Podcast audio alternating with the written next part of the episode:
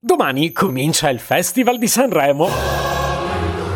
In fondo voi sapevate che oggi ne avrei parlato. Volevo pure iniziare prima, ma mi sembrava eccessivo. E non credo di stupirvi se vi dico che mi preparo all'evento da mesi. Nulla di strano, quindi, se non fosse che io un modo per stupirvi davvero ce l'ho, perché dovete sapere che io sostengo che per questa edizione del festival ci stiamo preparando niente meno che dal 1995. Dal 1900 cosa? 95? Mo vabbè vabbè che siamo appassionati di Sanremo, o almeno io sì, voi non lo so, però addirittura dal 1995 1995? Questa è un'affermazione quantomeno scioccante. Eh, ma io ho le prove però. Ve le spiego, eh. Mica stiamo qua a pettinare le soubrette.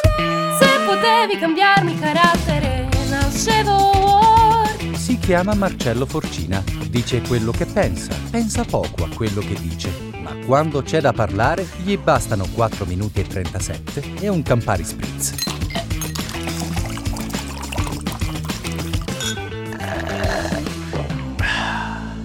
Ah, il 1995. È passata un'eternità. Guarda se per realizzare questo episodio mi tocca pure commuovermi. E vabbè, dai, saliamo sulla macchina del tempo.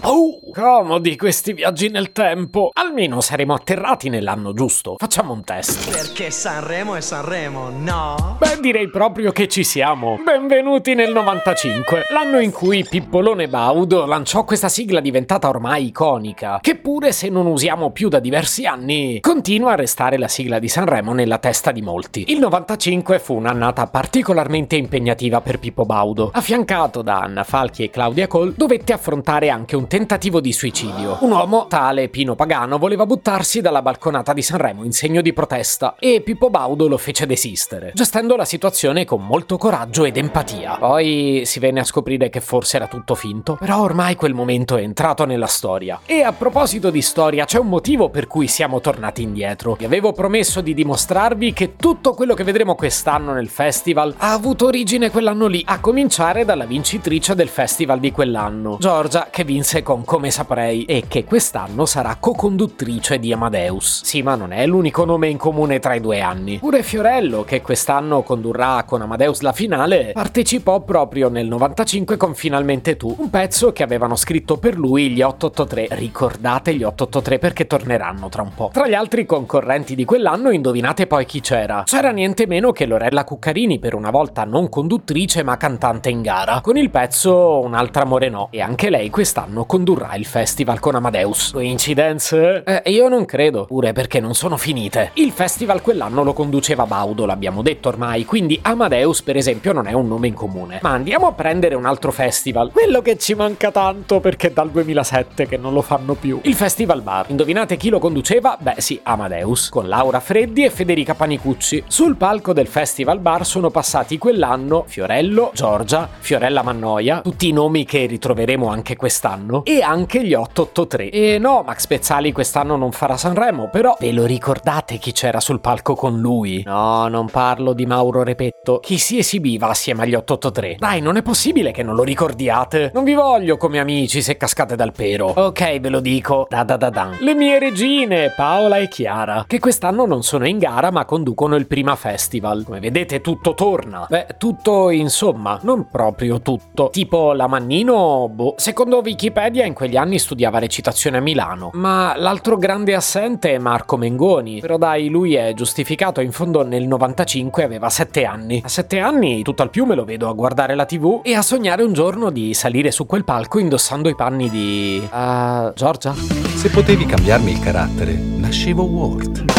Un podcast inutile, effervescente e tossico, come una pasticca di mentos in una bacinella di Coca Zero. Questa serie è disponibile su tutte le principali piattaforme di podcast: Spotify, Apple Podcast, Google Podcast, Spreaker, Amazon Music e a breve anche sul citofono di casa tua. Stelline, recensioni e follow sono molto graditi. Per due chiacchiere con Marcello e aggiornamenti sui prossimi inutili episodi, segui il canale Instagram chiocciola nascevo Word oppure cerca su Telegram l'account chiocciola Marcellogram.